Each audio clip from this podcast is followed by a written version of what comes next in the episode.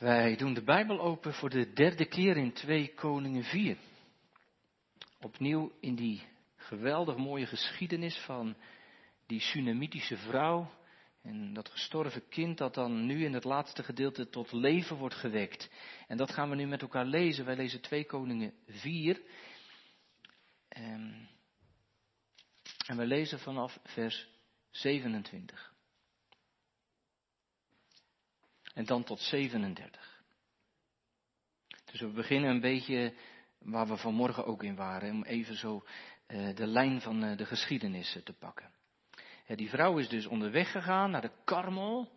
Zij woonde in Sunem. Dat is in eh, de velden of in de vlakte van Jezreel. Die, die, dat ligt niet zo heel gek ver uit elkaar. Ze hoefde niet door de berg of zo, maar alleen door de vlakte totdat ze bij de Karmel was.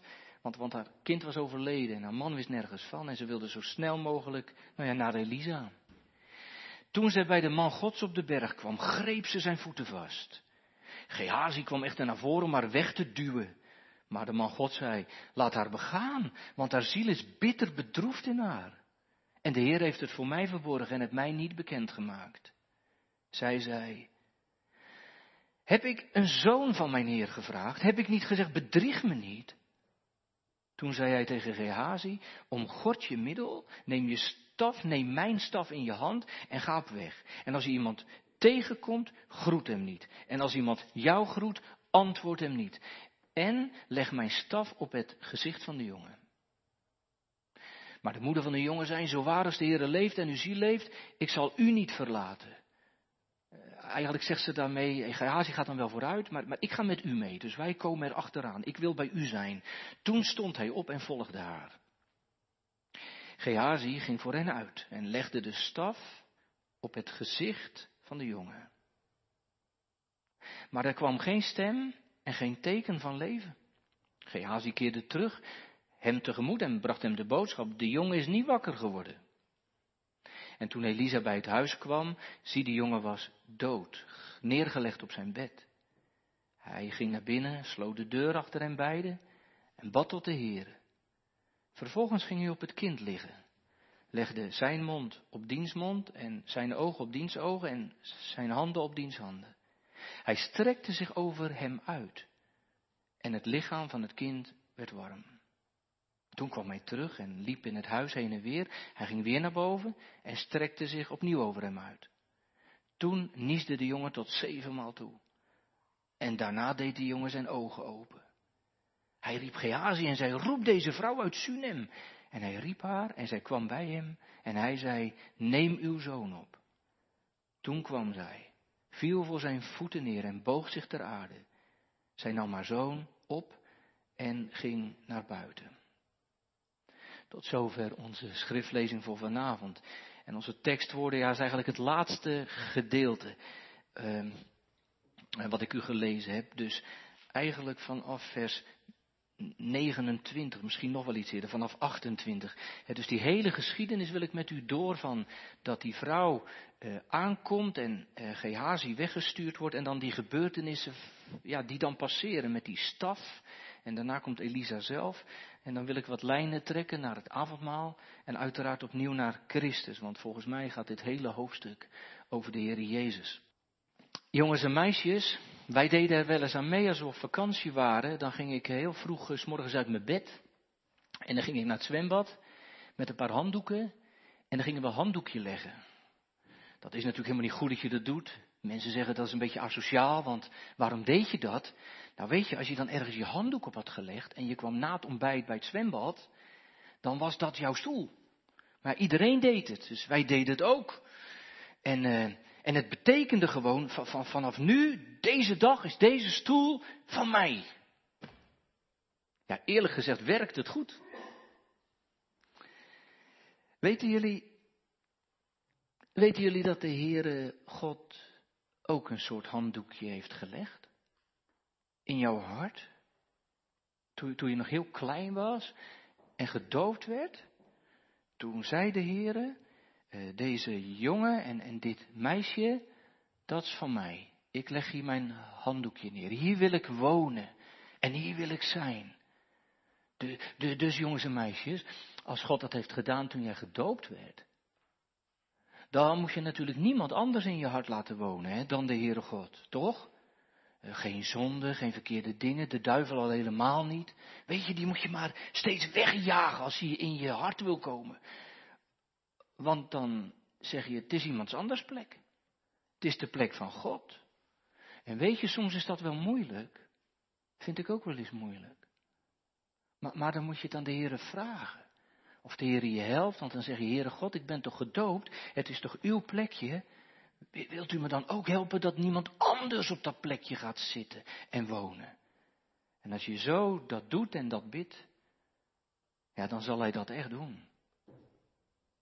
Gemeente in ons schriftgedeelte lijkt vanavond ook een soort beslaglegging plaats te vinden. Ik zal dat straks nog wat uitwerken. Kijk, en die Sunamitische vrouw, die wij al keer op keer volgen, die, die heeft Elisa duidelijk gemaakt, nu ze bij hem op de karmel is gekomen, dat, dat er iets heel ergs met haar zoon aan de hand is. En ze doet dat trouwens gemeente in licht verwijtende zin, dat hoort u wel hè. Met, met, met huilende stem, zo stel ik mij maar voor, en met traan over haar wang heeft ze tegen Elisa gezegd, heb ik soms een zoon gevraagd? Mijn heer, heb ik u niet meteen gezegd toen u dat mij beloofde, spiegel mij niets voor, lieg me niet voor. Met andere woorden bedoelt ze hiermee, u, u gaf mij een zoon waar ik niet eens om had gevraagd om mij een wederdienst te bewijzen. En ik heb toen tegen u gezegd dat u niet liegen moest. En nu heb ik die zoon. Gemeente Elisa moet direct begrepen hebben wat er, wat er aan de hand was, denk ik. Hoezo nou? Meteen stuurt hij Gehazi op pad. Gehazi moet zich omgorden, gemeente, dat betekent dat hij zijn lange mantel, die hij normaal tot de grond droeg, met een gordel moest opkrikken, ophijsen, zodat je kon rennen, zodat je haast kon maken. En, en onderweg, zegt Elisa, moest je je door niemand laten ophouden. Je laat je niet groeten en jij groet niemand. Gemeente, dat was in die tijd bepaald de gewoonte niet. Maar Gehazi mag geen tijd verliezen. Eigenlijk wel een mooie reactie, vindt u niet? Als je daar eens over nadenkt. Elisa is geraakt door de nood van deze vrouw. En hij is bewogen. En meteen stuurt hij zijn dienstknecht erop af. En die moet met haast gaan. Ook hierin, ook hierin lijkt hij toch sprekend op de Heer Jezus. Gemeente, de Bijbel zegt van de Heer Jezus dat Hij medelijdt met onze zwakheden, met ons verdriet. Dat raakt Hem. Dat laat zijn hart ontbranden in de liefde. Dan wordt Hij met innerlijke ontferming bewogen. Dat betekent het raakt Hem. Liefde voor een zwakke, krachteloze, verloren zondaar, die het zelf niet redden kan. En gemeente liefde, Liefde maakt haast. Toch? Als, uh, als u ergens bent en, en u krijgt een telefoontje of een appje dat er met uw geliefde iets is. Je vader is in het ziekenhuis, je moeder is niet goed geworden, je man, er is iets. Nou, je weet niet hoe snel je toch naar huis moet en naar hem of haar toe moet. Gemeente, liefde maakt haast. En wat denkt u? Denkt u dat het met de Heer Jezus anders is? De, de dichter van Psalm 38, die, die weet dat. En die zegt daarom in zijn nood, haast u tot mijn hulp, heren, mijn heil. En wij zingen het ook wel eens. Wij zingen het ook wel eens in dat prachtige Johan de Heerlied, uh, prijs mijn ziel de hemelkoning. En daar staan de zinnen in, prijs hem die ook ons wil leiden, snel tot hulp en traag tot straf. Zoals die vader van de verloren zoon. We kwamen hem deze preek al regelmatig tegen. Die, die ziet zijn zoon in de verte aankomen. Een gebroken man. Een, jongen die het niet meer waard is om, om kind genaamd te worden. Gemeente, hij is meer dood dan levend. Zegt die vader ook later tegen die jongen. Je, je was dood, man. Ja. Maar, maar de Heer Jezus vertelt het zo. Toen de vader hem in de verte zag rende hij naar hem toe. Snelde hij erheen. Gemeente liefde maakt haast. Ik was van de week op een conferentie, moet even tussendoor vertellen, ging het ook over de verloren zoon. En dat vond ik zo mooi, die, die, die professor vroeg, of die uh, hoogleraar vroeg, waarom maakte die vader haast om bij dat kind te komen? Ik heb altijd gepreekt, dan kon hij hem snel thuis halen. En hij zei, nee, hij was bang dat hij weer weg zou lopen. Raakte me wel. Hij was weer bang dat hij weer weg zou lopen. Dat mocht niet meer. Gemeente liefde maakt haast, echt. Nee, nee, nee. Dat betekent niet dat het altijd op onze manier gaat. In ons tempo. Soms moeten wij wachten. Maar lieve gemeente, dat betekent niet dat God niks doet. Of dat hij geen haast maakt. E, e, e, Elisa doet ook iets. Hij doet toch iets, hij is bewogen geraakt, hij, stuurt meteen zijn knecht vooruit. Nou, net als vandaag de dag. God stuurt zijn knechten vooruit. Weet u waarom? Omdat er haast is geboden. Daarom moet je ook in de kerk komen, jongelui. In uh, Hebreeën 10, vers 25 staat, uh, je, je, moet de bijeenkomsten van de gemeente niet verzuimen. Niet omdat de dominee het zo leuk vindt dat je er altijd bent, maar, staat er, omdat de dag des Heren genaakt. Er is haast bij. We moeten hem samen verwachten en naar hem uitzien. Er is, er is haast geboden. Ja, Gods knechten hebben haast. Gemeente, ik sta hier voor u. Omdat God haast heeft om u te verlossen. En ik u dat mag zeggen, voordat het te laat is. En daarom gaat Gehazi meteen op pad. Met een nogal wonderlijke opdracht, toch? Hij moet de staf van Elisa meenemen en die moet hij op het aangezicht van de jongen leggen. Zo staat het er in de grond. Op, op het aangezicht. Eigenlijk heeft dat aangezicht ook iets te maken op hem geheel en al. Die staf moet over hem heen. Gemeente Elisa. Elisa laat daarin meteen iets zien van zijn geloof. Wist u dat? Weet, weet u hoe? Waarom dit een teken van geloof is?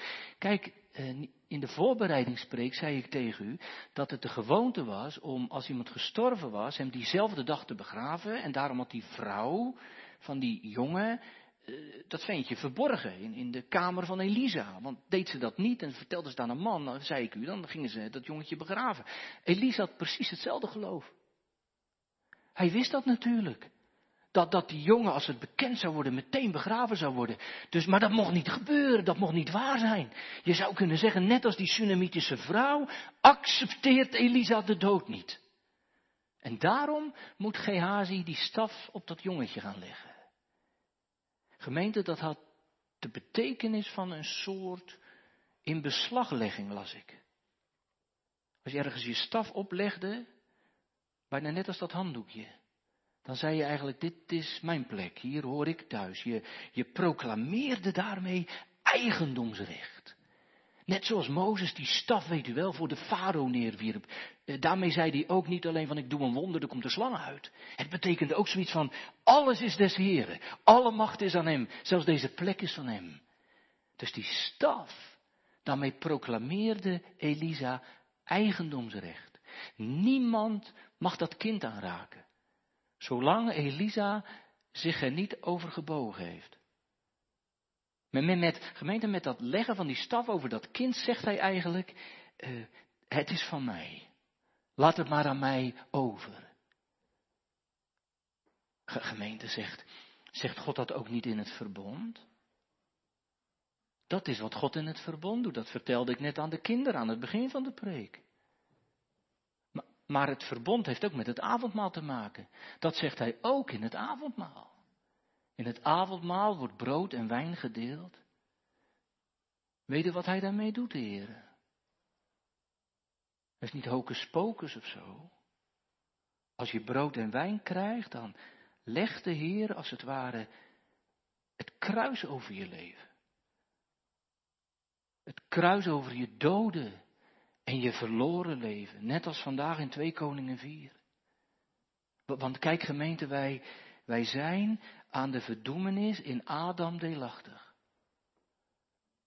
En wij kunnen geen kant uit. Een dood mens kan geen kant uit.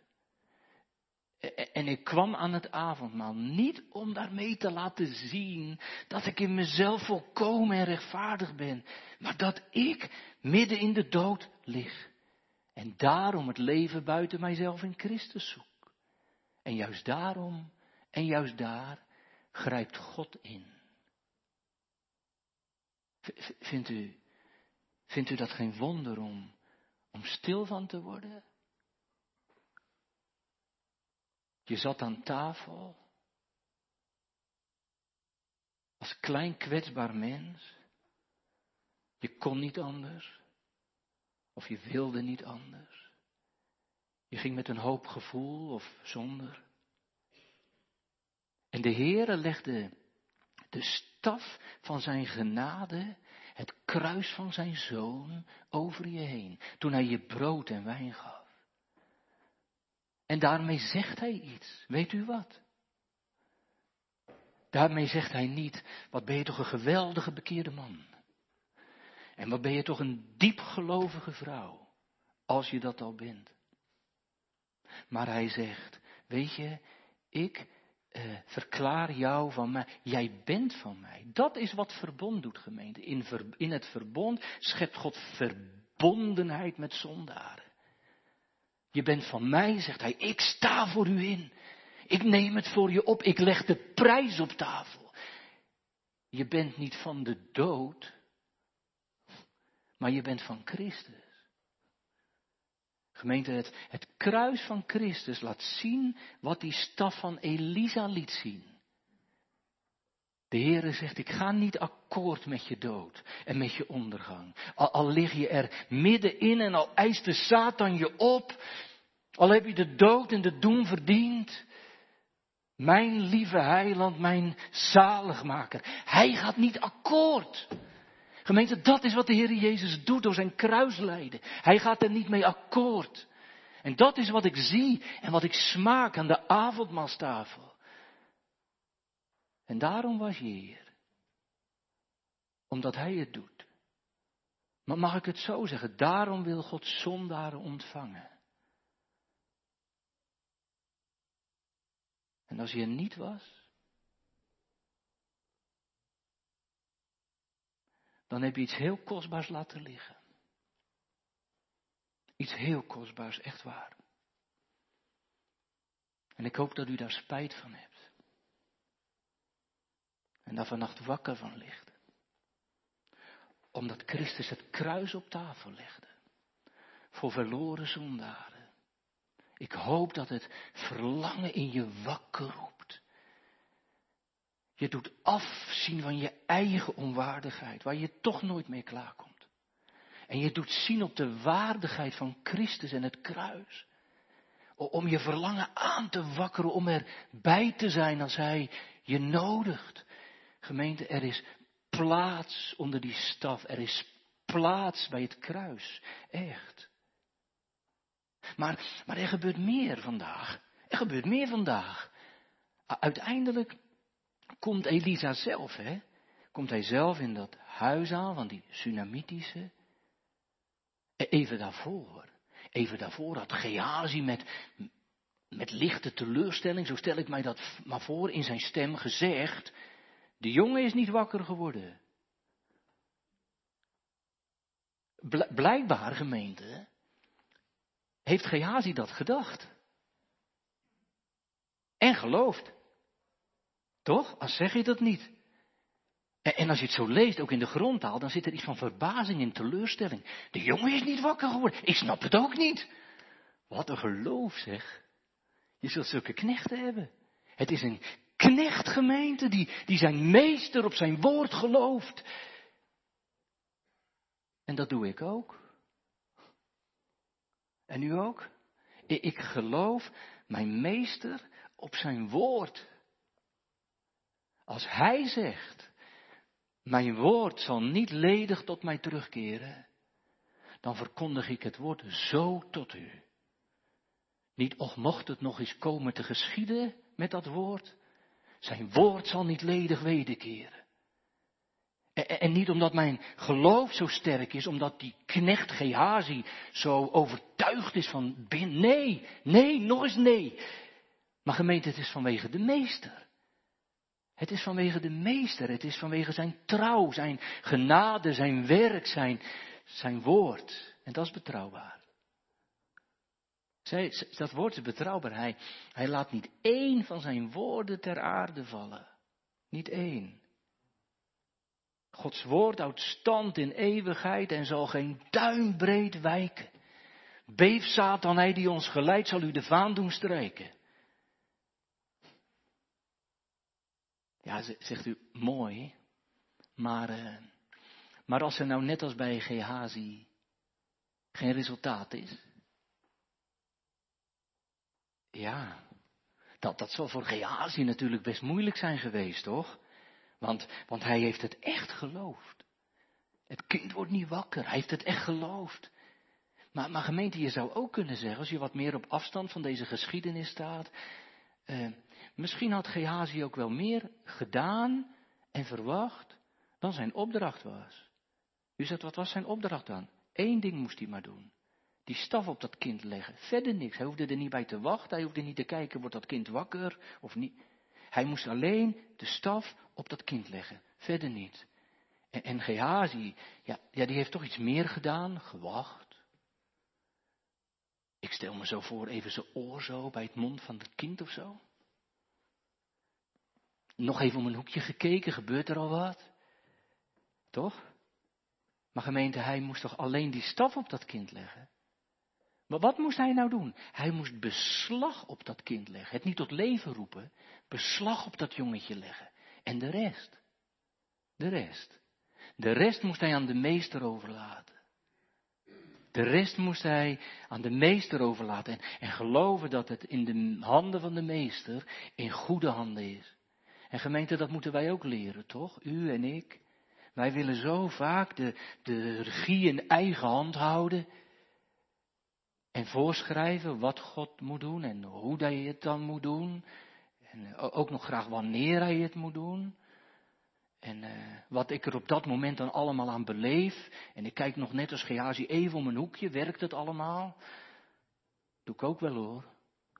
Als je avondmaal viert, dan zou je altijd willen dat het altijd hetzelfde was. En dat het bruiste en weet je, over de pan kookte. Maar ja, dat is niet altijd zo. Maar weet je wat het is, gemeente? Weet je wat het is? We moeten het aan de meester overlaten. We moeten vertrouwen op wat hij zegt en wat hij doet. En, ook wanneer hij het doet. Zoals, zoals vandaag in, deze geschiedenis. Dat is moeilijk, hè? Dat is moeilijk. Ik weet niet of u erg ongeduldig bent, ik wel. Geertje veel minder. Ik heb de goede vrouw getrouwd, maar ik ben enorm ongeduldig. Dan moet je dat leren. Het is wel moeilijk, maar wel beter. Geloof het gewoon. Geloof het gewoon dat wat hij zegt, dat hij dat doet. En dat hij dat waarmaakt. Net zoals vandaag in, in deze geschiedenis. Schuil onder het kruis dan, dan komt het goed, want dat heeft hij beloofd. En, en als je er soms niet wat bij voelt zoals je dat graag zou willen, of dat er niks gebeurt zoals je dat graag zou zien, of dat het leven anders gaat dan je zo gehoopt had. Gemeente, laat het aan hem over. Daar kom je niet beschaamd mee uit. Echt niet. Nooit. Dat, dat blijkt vandaag toch ook wel. E, Elisa die gaat als hij in Sunem is, het kamertje binnen, dat bovenkamertje, zijn eigen kamer waar, waar die jongen ligt. En dan doet hij de deur dicht, dat is mooi trouwens. Wij, wij hoeven niet te weten wat er allemaal dan verder gebeurt, wat wij niet hoeven te zien. De deur gaat dicht. Gehazi hoeft het niet te zien, die vrouw ook niet. Niemand komt er verder aan te pas. En dan gebeurt er best iets wonderlijks. Elisa, Elisa die vereenzelvigt zich al biddend en smekend met die gestorven jongen, door er helemaal op te gaan liggen. Met zijn hele lichaam gaat hij bovenop dat gestorven kereltje liggen. Dat, dat is trouwens niet nieuw. Want dat had Elia ook al gedaan. Elia had dat gedaan bij dat jongetje uit Sarfat. Was hij ook op gaan liggen. En trouwens, in het Nieuwe Testament, misschien weet u dat wel, komt het nog een keer voor. Hè? Die, uh, er was een keer een jongen, weet je, misschien jongelui, die, uh, Paulus spreekte nogal lang. En er zat een jongetje in een venster, een beetje hoog in een venster, dat was dan blijkbaar zo. En die preek duurde zo lang, jongens, die jongen viel in slaap, maar die viel uit het raam en dood. En toen ging uh, Paulus over die jongen heen liggen. Een beetje hetzelfde dus. Weet u wat er gebeurt, gemeente? Als je dat doet in de Bijbel, dan, dan vereenzelvig je je als levende helemaal met de gestorvenen. En het staat er vandaag heel specifiek. Elias mond op de mond van de jongen. Daar zit iets achter natuurlijk, denk ik. Het verlangen, het verlangen om die levensadem van God weer in te mogen blazen. En die ogen op de ogen van die gesloten ogen van de jongen. Om hem weer het licht in de ogen, het licht van het leven te geven. En zijn handen op, op die handen van dat jongetje om, om, om te hopen, te bidden dat de levenskracht weer terugkomt. En hij weer gaat bewegen, handelen. Dat, dat gebeurt. En, tot twee keer toe, hè. Twee keer gebeurt het. Ik heb hele verhandelingen over gelezen. Ik denk dat dat twee keer iets eenvoudigs heeft. Dat dat, dat twee keer moet gebeuren om duidelijk te maken, gemeente, dat het leven in dit jongetje niet terugkeert door uh, die handeling zelf. Een soort van als de profeten op gaat liggen, dan gaat dat kind leven. Want dan had het wel na één keer gebeurd, toch? Maar, maar dat, dat, het laat zien dat, dat de Heere, God die symbolische handeling van Elisa gebruikt als een boodschap. Het moet een boodschap zijn. Niet Elisa wekt die jongen op door erop te gaan liggen. Dan had het na één keer wel gebeurd. Ik vind dat eigenlijk wel een mooie uitleg. Maar God doet dat. Door middel van Elisa. En dan, dan gebeurt er een geweldig wonder. Dat, dat, dat koude, stijve lichaampje van die jongen wordt weer warm. Bloed begint te stromen, zo stel ik mij voor. En het komt plotseling tot leven. En dan staat er dat hij zeven keer niest. Dat, dat onderstreept gemeente iets van, hij leefde echt. Hij proest het als het ware zeven keer uit. Gemeente, de dood heeft het nakijken. De dood heeft het nakijken. En dat is toch precies wat de Heer Jezus doet, wist u dat? Het is precies wat Jezus doet. Het spiegelt zo mooi op de heiland vanavond. De Heer Jezus vereenzelvigt zich met de zondaar helemaal. En als ik vandaag onder het avondmaal ben en daar wegschuil onder het kruis. En de Heere zegt tegen mij, ik eis jou op. Jij bent van mij. Dan zegt hij er ook iets bij, weet u dat? Dan zegt hij er iets bij. Dus je hebt eerst het teken en dan de inhoud van het teken. Dan zegt hij, dan moeten we wel ruilen. Als je onder het avondmaal bent en dat kruis wordt over je leven gelegd, dan moeten we wel ruilen. Ik jouw dood en jij mijn leven. Maar dan is er een heel groot verschil met Elisa. Dan gaan de wegen ineens geweldig uiteen. Want Elisa hoeft niet te sterven. Maar Christus wel. De Heer Jezus moet ervoor sterven. Gemeente, zat u hier vanmorgen? Ik voor u. Omdat u anders de eeuwige dood moet sterven.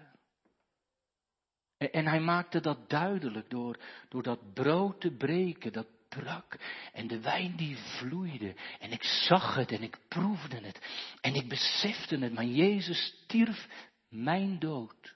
Hij stierf mijn dood om mij het leven te kunnen geven. De, deze hoogste profeet, die, die strekte zich vandaag in dat heilig avondmaal over mij uit. En heeft u er iets van gemerkt? Toen of nu? Of morgen? Je hoeft het avondmaal niet per se te genieten ter plekke. Soms komt het s'avonds in de dankzeggingsdienst, dan ben je rustiger, soms uitgeruster. Of morgen, dan denk je eraan terug en dan denk je, wat, wat een wonder dat ik daar mocht zijn en hoe is het mogelijk? Elia moest toch ook twee keer? Soms gaat er even overheen. Dan moet je niet zo van in paniek raken.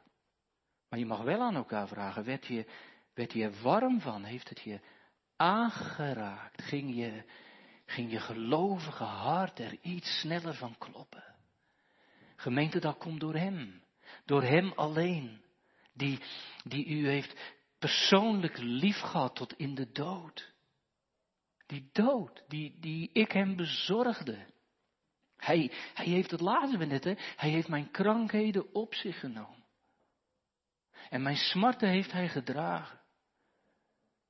Jezaja zegt dat heel intens. De straf die mij de vrede aanbrengt, die was op hem. Mijn dood was op hem. En door zijn striemen, door zijn sterven, is mij genezing geworden. Gemeente, en met dat de Heere besloot je in zijn liefde aan te willen raken, stortte hij zich in de dood. Dat zagen we in brood dat brak en de wijn die vloeide. Jongens en meisjes, gemeente, ik moest denken, jongens en meisjes, aan een filmpje dat ik pas zag. Een natuurfilmpje zag ik van uh, een kudde waterbokken die uh, een rivier in uh, Afrika gingen oversteken. En die rivier die stroomde nogal.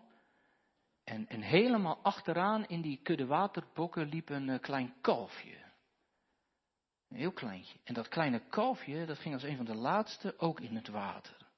Maar die rivier, die stroomde heel hard en, en het schoot voor dat kleine kalf niet op.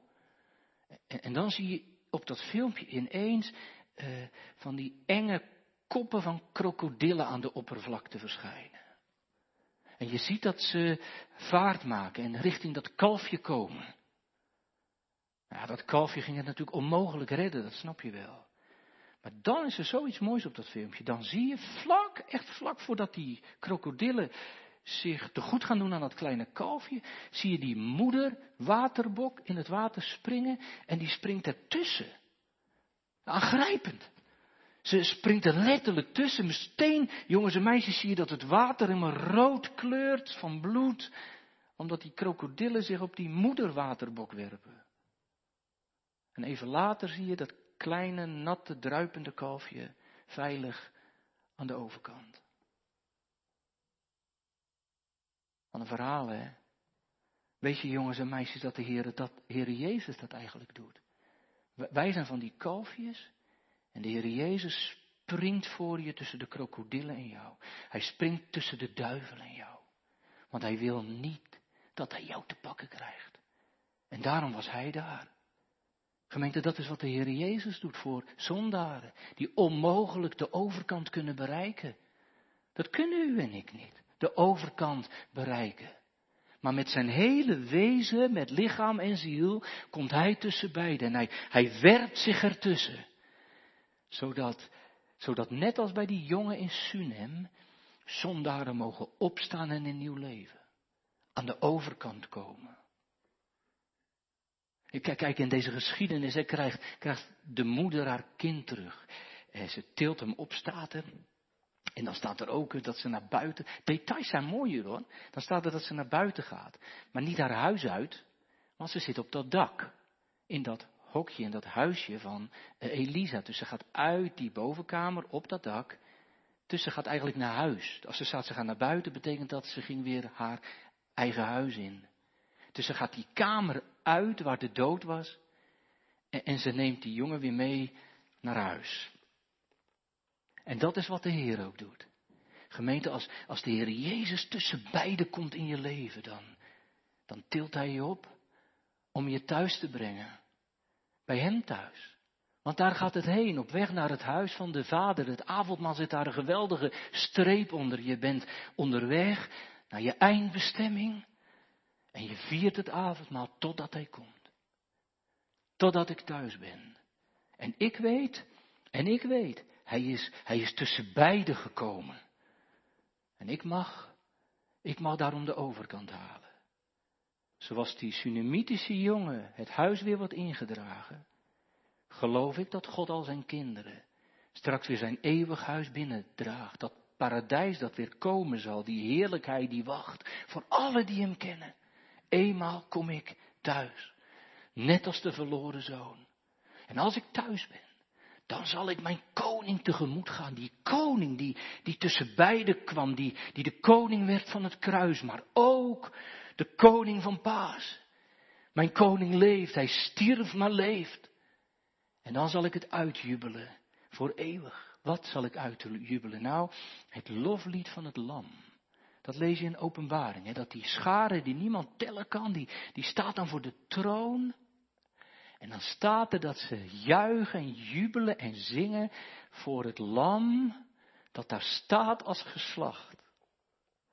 Dan, dan, dan zul je hem zien die als die waterbokmoeder tussen beiden sprong. Het lam als geslacht, maar als de levende koning en als de leeuw van Juda. En ik zal me er eeuwig over verblijden. Gemeente, niet, niet omdat ik die weg naar het huis des vaders zo geweldig goed kon wandelen. Maar ik zal daar eeuwig juichen en zijn, omdat mijn Christus het kruis over mijn leven legde, mijn dood op zich nam en het leven mij bereidde. Ja, dan ben ik bij zondag 1. Want in zondag 1 staat, wanneer ben je nou getroost? Nou, ik ben getroost in leven en in sterven, omdat ik het eigendom ben van Jezus Christus. Die met zijn dierbaar bloed voor al mijn zonden volkomen betaald heeft. En, en mij uit alle heerschappij van de duivel verlost heeft. Ja, dan wandel ik in een nieuw godzalig leven. Op weg naar huis. En wandelt u mee, gemeente? Het is een heerlijk huis en een heerlijk thuis en een heerlijke reis. Met een uitzicht waar je alleen maar van kunt dromen. Amen.